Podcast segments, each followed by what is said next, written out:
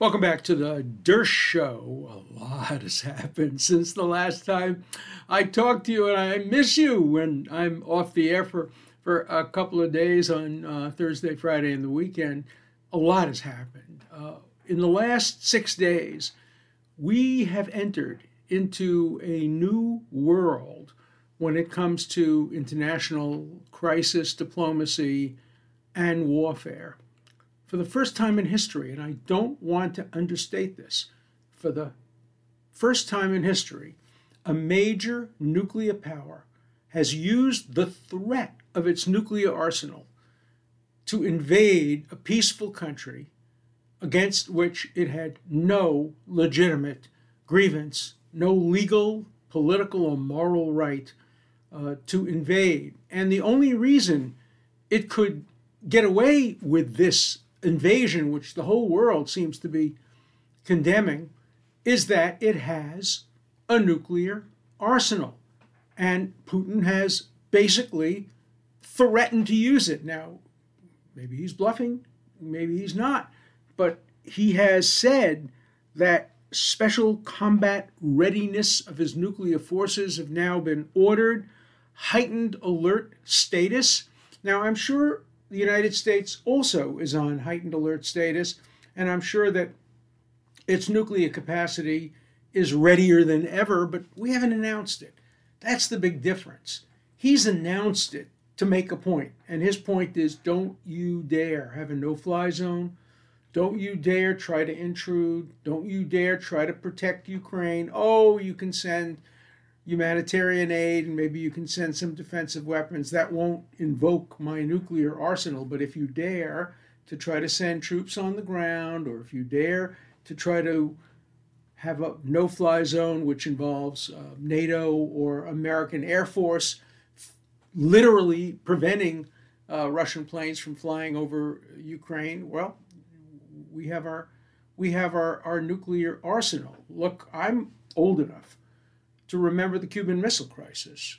I just started being a law clerk in, in Washington, D.C. It was October of 1962. I was 23 years old. I had two little children, and my judge, who had just come back from the White House, came to me and said, Alan, go home and be with your family. Um, this is really, really serious. You remember that the Soviet Union under Khrushchev had basically threatened to install um, rockets, nuclear tipped rockets in Cuba, which is 90 miles away from Miami, uh, Florida, from the, the, southern parts of Florida. And um, we don't know whether he meant it or not, but uh, we took some tremendously uh, daring risks. We quarantined, uh, created a blockade, and prevented Russian ships from, Soviet ships from uh, approaching uh, Cuba. But Fortunately, cooler heads prevailed. Robert Kennedy played a large role in that. And I think Nikita Khrushchev played a positive role in de escalating and ending the Cuban Missile Crisis. It ended by Cuba taking its missiles, I'm sorry, the Soviet Union taking its missiles out of Cuba, and the United States taking some of its missiles out of Turkey or NATO missiles, uh, whatever, were in Turkey. So there was a de escalation. But even in that case, the Soviet Union didn't try to take over a country. Um, Cuba had been already taken over by, by Castro, who was an ally of the Soviet Union, but that's different. Here you have Ukraine, a democratic country um, with elections. Is it a perfect country? No, it, it's had corruption. I represented the president of uh, Ukraine, uh, Kuchma, when he was charged with planning the murder of a journalist. He was acquitted, and uh, I spent time in in in Kiev. And by the way, they always say Kiev. That's not correct. That's affected. It's K Y I V, Kiev. Now there are two pronunciations. There's the Russian pronunciation, Kiev, which nobody's supposed to use because it suggests that Russia has the right to determine how you pronounce the capital city. But it's not Kiev, it's Kiev. And that's the way it should be uh, pronounced. In any event, however you pronounce it, it's surrounded at this point in time by Russian troops, uh, an armada of Russian tanks and trucks miles and miles long are on the outskirts of the capital city. Uh, there's been rockets, there have been attacks on uh, civilian targets in Kharkov and other places. This is an all out invasion, and its goal is to basically occupy an independent, democratic country and uh, create uh, a puppet government, overthrow the government. I don't know whether they're going to try to kill uh, the president of the Ukraine or just capture him, um, but they're going to try to make sure he's no longer president. And, you know, the chutzpah, the chutzpah of Putin to say that he's trying to undo the Nazi regime, Nazi regime headed by a Jew, a Jewish comedian who has really done a great job in, in, in uh, just standing up uh, and heroically uh, defending his people. He hasn't left the country, he hasn't gone into hiding.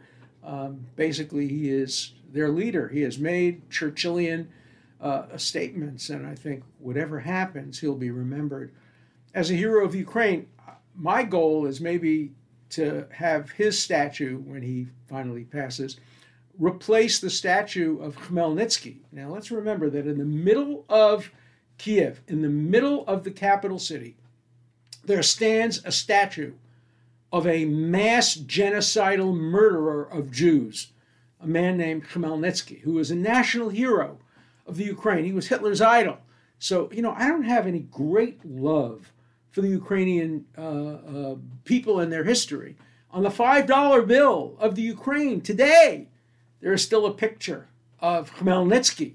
In fact, when I represented the president, I got him to promise that if I won the case, he would try to get rid of the statue and the picture of Khmelnytsky, but he didn't have the power, obviously, uh, to do that. Uh, the Ukrainians during the Second World War were every bit as bad as the as the Germans and the Nazis. Sure, they were victims too, but they helped kill many, many, many uh, Jewish babies and women and children. They were part of the Holocaust, and uh, not everybody, but too many of them in the history of um, of pogroms and anti-Semitism in the Ukraine is, is a rampant part of their history. But we're talking about Ukraine today.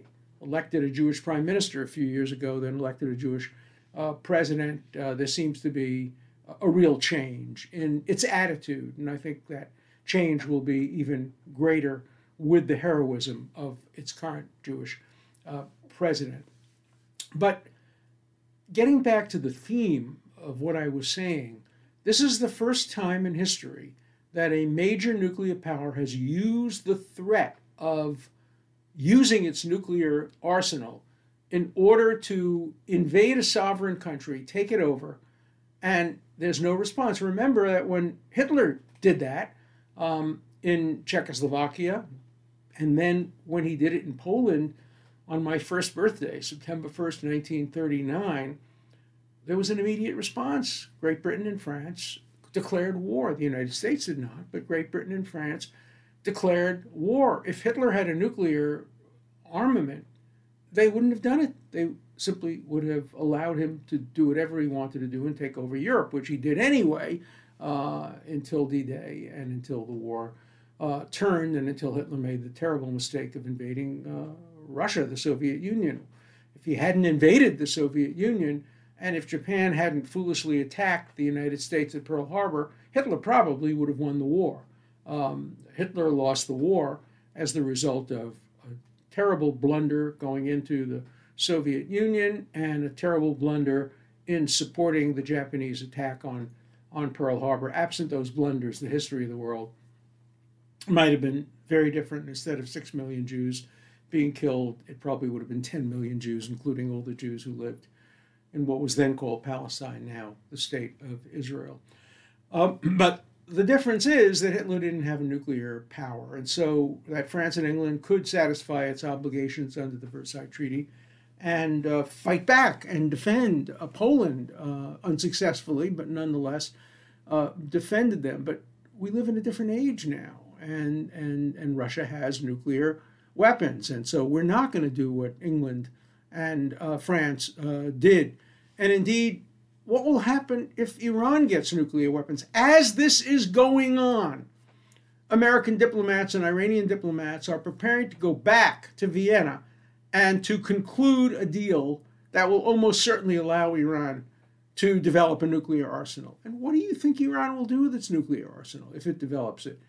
It will conquer Saudi Arabia. It will certainly threaten to do so. Saudi Arabia doesn't have the resources to fight back unless Saudi Arabia develops a nuclear capacity, which in which case we have two nuclear uh, weapon countries against each other. They'll probably try to get some of the oil from the United Arab Emirates and they'll go after Israel. Um, so it is absolutely imperative. I think we would have learned our lesson by now. Do not allow Iran to become another North Korea. North Korea is different. They are a nuclear power and they use their nuclear weapons to prevent an attack from South Korea or Japan or anybody else. But at least at the moment, they're not trying to take over Japan. They're not trying to take over South Korea. And so um, uh, we should learn our lesson. You can't negotiate with a nuclear power because they have the threat. That's why we haven't been able to do anything successfully with um, with North Korea. Do we want Iran, which has a different approach and exports terrorism and tries to conquer the Middle East? Do we really want Iran to ever have nuclear weapons? Uh, I, would, I would hope not. And I would hope that this uh, war that's going on in the Ukraine would redouble uh, American efforts to prevent Iran from ever, ever, ever getting close to having nuclear weapons. And if, if the United States doesn't do it, Israel will. Israel will not accept a nuclear Iran. Remember that the liberal president of Iran, Rafsanjani, once said that Israel's a one bomb state. If one bomb is dropped on Israel, it's gone forever. Nobody will ever live there, uh, etc. And he said, if we develop a nuclear bomb and we bomb Tel Aviv, destroying Israel forever, they will retaliate and bomb Tehran and kill 20 million Muslims. And then he said the trade off would be worth it. Because Iran and the Muslim world could survive with 20 million deaths, but Israel could not survive one bomb. If you were the prime minister of Israel, would you take any chances with Iran having a bomb? Of course not.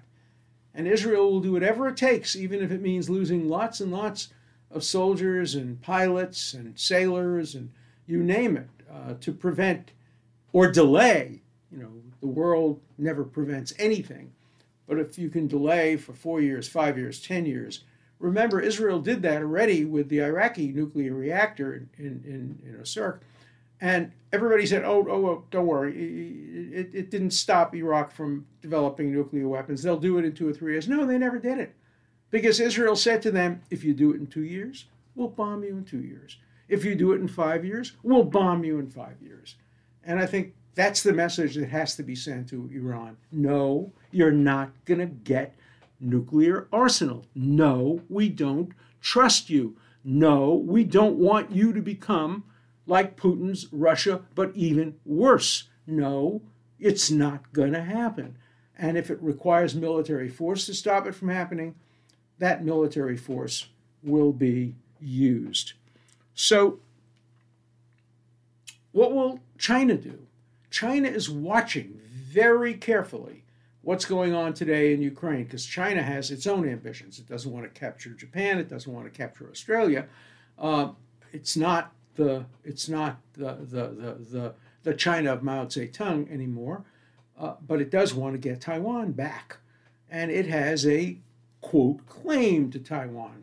I don't think it's a particularly good claim, but you know, Taiwan was part of China. It just happens to be located off the coast of mainland China, but it is part of historic China, they say, and therefore they have a right to reunite, even though the vast majority of Taiwanese do not want to become part of repressive China. Look, the majority of people in Hong Kong probably didn't want to become part of China, but that that happened. So I think China is watching very carefully. And if the world simply allows Putin to take over Ukraine and displace its elected president, and by the way, it's validly elected president. That election was fair, and he, he won overwhelmingly Um, if the world allows that, I think the light will change for China from red, which it is now, to yellow and, and maybe to green. And we could see a crisis going on in that part of the world. Um, now, we don't have a NATO obligation to defend Taiwan, but we've always said we would. And so who knows what could happen if, if China uh, sets its sights, its nuclear sights, on, on, Taiwan, on Taiwan. So we're in a different world today than we were a week ago. The world has changed dramatically in one week. In one week, uh, the world has learned that it can be blackmailed by a superpower with nuclear weapons, and we can simply be forced to allow it to take over that country. Well, what about the United Nations? Yeah, what about the United Nations? It's going to have debates. It's going to go blah, blah, blah, blah, blah. And it'll probably go back to condemning Israel. That's what it does. That's its business, condemning Israel. It condemns Israel more than all the other countries in the world combined. Uh, but it's not going to do anything. There'll be a General Assembly vote, and it will be overwhelmingly against uh, Russia and in favor of Ukraine. There was a Security Council vote, uh, but of course, Russia vetoed the Security Council vote. But the United Nations will vote. Big deal. Putin's not going to lose an hour of sleep over that. Oh, but don't worry because um, the country of Ukraine has brought a lawsuit against Russia in the International Court of Justice. The International Court of Justice is not international, it's not a court, and it wouldn't know justice if it stepped over it. It's a total, complete farce and failure. It's a United Nations court in which the judges are selected by the countries, not to do justice, but to do the bidding of their countries. And its history is just, just awful. And uh, you know, oh, it can resolve a minor dispute between two African countries or two Asian countries or a couple of islands, but it's never been able to do anything substantial. Well, but what about the International Criminal Court? That's an independent court. Created by the Rome Treaty. Yeah, the United Nations has some jurisdiction over it in some cases, but it's independent. Look, its original prosecutor was a brilliant, terrific, fantastic uh, Argentinian prosecutor who helped bring to to uh, uh, the, an end some of the Argentinian uh, abuses. And so, uh, what about that court? First of all, Russia is not a member of that court. The United States is not a member of that court. Neither of them are signatories to the Rome Treaty. Uh, Ukraine is kind of becoming a member of the court, but it isn't quite there yet. Now, the court claims it has jurisdiction. It's investigating Israel. Israel isn't a member of the court. Palestinian Authority isn't a member of the court. Gaza Strip isn't a member of the court. So they claim authority over war crimes committed anywhere. And there's been an investigation started by the new prosecutor of the International Criminal Court, but it's not going to go anywhere. What's it going to do? Are they going to send, you know, as, as, as Stalin would say, how many divisions does the International Criminal Court have? What are they going to send soldiers? to Moscow and invade the Kremlin and pick up Putin. Uh, it may mean that Putin can't travel uh, in parts of Europe. Um, even that isn't isn't certain. But I don't think the uh, International Criminal Court is going to do much. Um, economic sanctions can do a great deal. The economic sanctions that have been put in place are really substantial and they will affect not only Russia and the Russian people. Tragically, the people bear the brunt often of sanctions, but it will also affect the oligarchs, the people close to uh, Putin. And let's be careful when we use that term oligarch. It's been used in a racist way. It's been used just to uh, direct attention to people who have a Russian or Ukrainian background. Um, many of the people who are considered oligarchs, including by the New York Times, are not oligarchs. They're legitimate business people who just happen to have been born in Ukraine or in the Soviet Union or the younger ones in, in, in Russia. Um, but these sanctions bite, uh, they hurt, and they could be used uh, effectively um, against um, the economy. The economy is crumbling in, in Russia. The stock market is closed, uh, inflation is interest rates are in the 20% uh, range and could go could go even higher. Um, will it deter will it deter Putin? No, alone it won't. But uh, remember too that this is not a popular war in in in Russia. Many Russians have friends, relatives, family in in Ukraine. Uh, remember, many of them share the same religion, Eastern Orthodox. Uh, others, many many Ukrainians, particularly in the West, are Catholic. Um, it's a divided country. You know, Putin won. It's so foolish for him to have gone further. He won. He got the Crimea, which is the most valuable part of Ukraine from his point of view. Uh, there was really not going to be a lot of objection. Even President Biden kind of almost gave him a, yellow light, at least, on the two breakaway provinces. If he had just gone into the two breakaway provinces and stayed away from Kiev, uh, it would be very different. And I don't know what he thinks he's going to do with Kiev. You have almost 3 million people in that city and maybe a couple of hundred thousand Russian troops. They're not going to be welcome. They're not going to be, you know, banners waving for Russian flags. Uh, and they're not going to be white flags. They're going to be Molotov cocktails and, and urban guerrilla fighting. It's a no win. You'd think that Russia would have learned its lesson in Afghanistan, but look, we didn't learn our lesson much either in Afghanistan. But this will be 10 times worse than Afghanistan because the world cares about this. The world didn't care much about Afghanistan. The world cares about this. Um, I have to tell you, you've got to give a lot of applause to some of the other countries around Ukraine, Poland, and Romania, and Moldavia, and uh, uh, other, other countries, the Czech Republic, Slovakia. They're welcoming um, um, emigres from Poland. Look, they're, they look like them.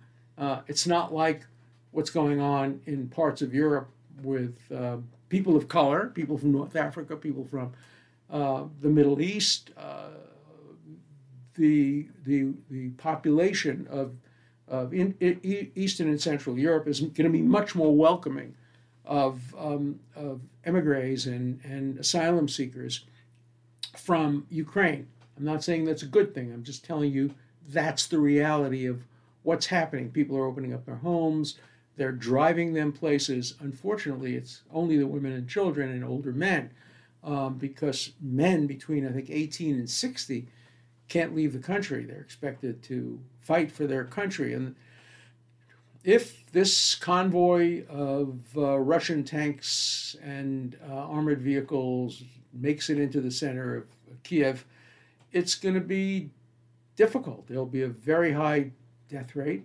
and um, it will not be something that will be easy to stop. I was hopeful maybe there'd be some negotiations. A number of countries, including Israel, has offered to mediate, negotiate, but thus far Putin doesn't seem to want to uh, do that. Um, he wants to win, and I don't know exactly what winning means, but um, this is going to be this is going to be difficult. One more point. The world seems to be united in favor of Ukraine, but the United States is not united. The extreme left and the extreme right seem to be in favor of Putin, or at least against America. There is a lot of division. On the extreme left, the Socialist Party of America won't really take sides, they blame everything on America and the right wing seems to admire Putin. He's white, he's Christian, he's anti gay, he is in favor of merging church and state. Uh, in some ways, he and some of the other dictators of some of the Eastern European countries are the models for what the right would like to see in the United States. And so both the extreme right and the extreme left are politicizing in a disgraceful way, I think, politicizing this horrible, tragic war for their own partisan advantage. Can America not unite about anything? We can't unite about COVID and vaccines, that's divided us. You know, we can't obviously unite about anything uh, political. tomorrow night when the State of the Union message is given, we're not going to stand behind our president. Maybe there won't be boos uh, by some Republicans, but there certainly won't be cheers. I remember the time when presidents gave State of the Union messages and everybody cheered. This was a moment to unite the country. The Constitution requires that the president report on the state of the union from time to time. This is a moment for us to stick together. Look, we have the right to dissent. Uh, we have the right to oppose American involvement in Ukraine. We have the right to support Putin if you want to, wrong as it may be. We have that right, but we also have the right to unite. We have the right not to dissent. We have the right to say, this is an issue on which we can all stand together. We can disagree about what the United States should do, we can disagree about specifics, but how can anyone disagree that Russia has absolutely no justification legal, moral, political, you name it, no justification for trying to overthrow a legitimately elected government and trying to occupy the capital of uh, Ukraine. It's just wrong. There is no other side to this story. And so I hope Americans will stand behind this administration. If this were a Republican administration, I'd be saying exactly the same thing. I'm not saying it as a liberal Democrat. I'm saying it as a patriotic American and as somebody who cares deeply about world peace and somebody who abhors uh, bullies and abhors attempts to invade other countries without a legitimate reason. Sometimes there are good reasons for invading other countries. England, France had good reasons for doing it.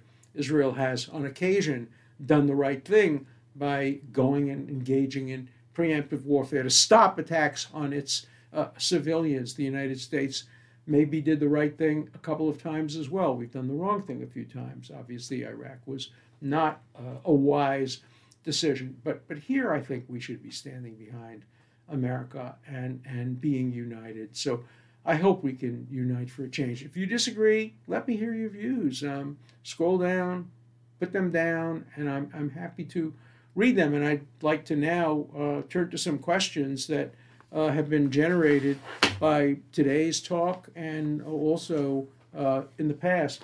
My wife is just handing me some questions from today. This is all spontaneous. I haven't read them. So, um, one question. Well, do you regret voting for Biden now? No, I don't. Uh, um, I sometimes think of how different it would be if Trump were president. Uh, I don't know how it would be. It could be worse, it could be better, but uh, I voted for Biden largely on his domestic policies. I support gays, gay rights. I support a woman's right to choose abortion. I support gun control reasonably within the Second Amendment.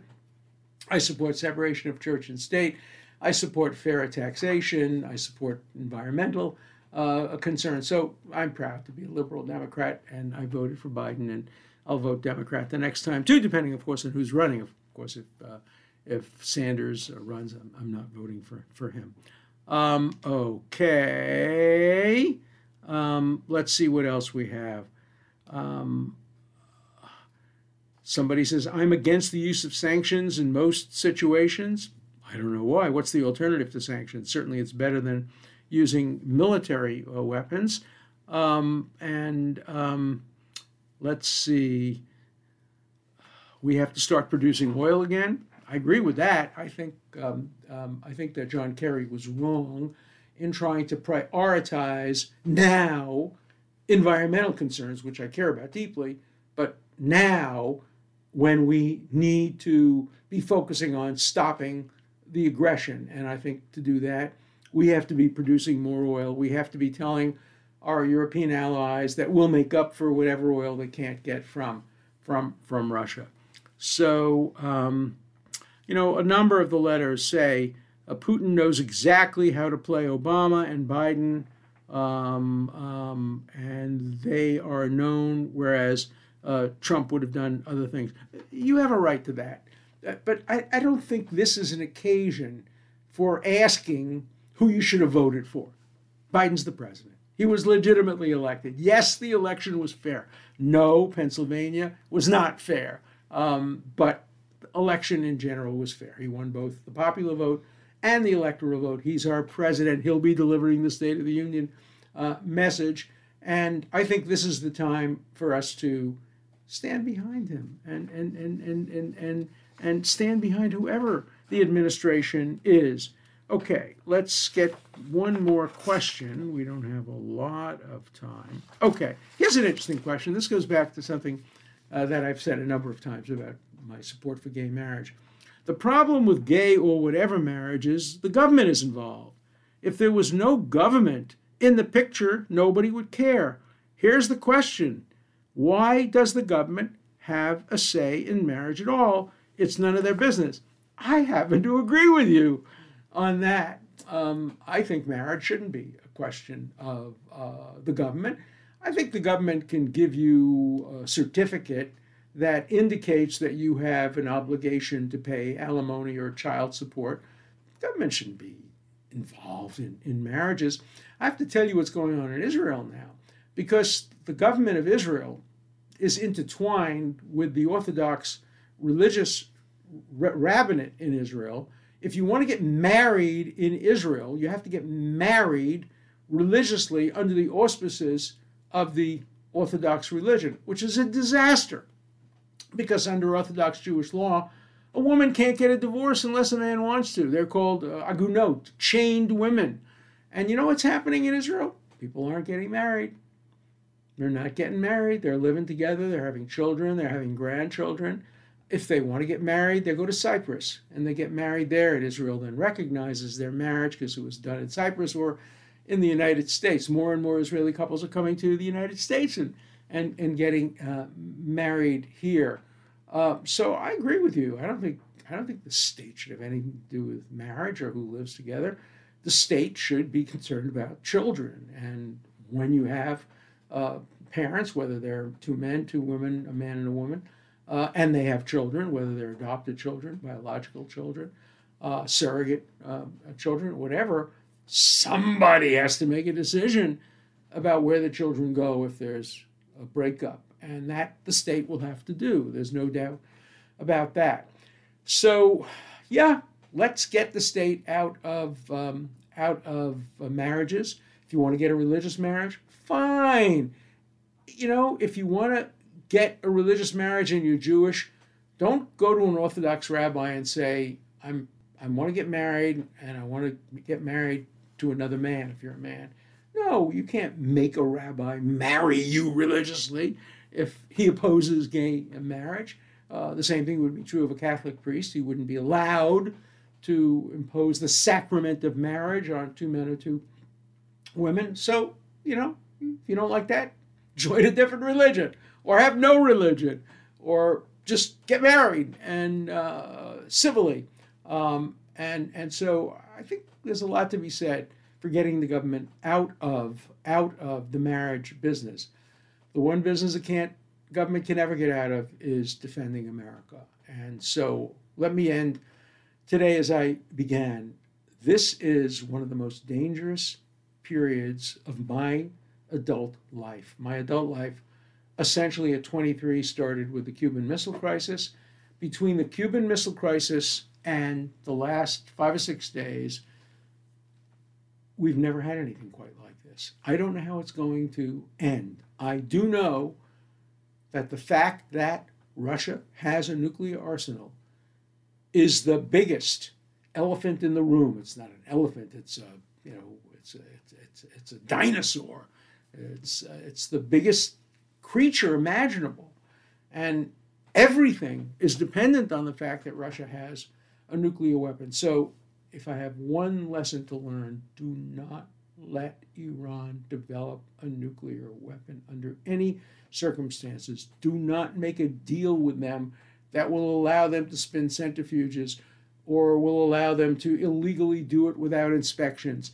Make it clear to Iran by the United States, by NATO, by Israel, by everybody. We will not allow you to become a nuclear power. We will not permit you to have a nuclear arsenal. We do not trust you. We do not believe that you would not use it for ill. So we'll keep talking. Obviously, it's the elephant in the room. We will keep talking about Ukraine. We'll also obviously talk about uh, President Biden's Supreme Court nomination. We'll talk about his State of the Union message. Uh, we'll keep you current, and uh, you can watch me anytime uh, on, um, on on video, or if you want to watch me live, it's Monday, Tuesday, and Wednesday at 5:30 on Rumble. See you tomorrow.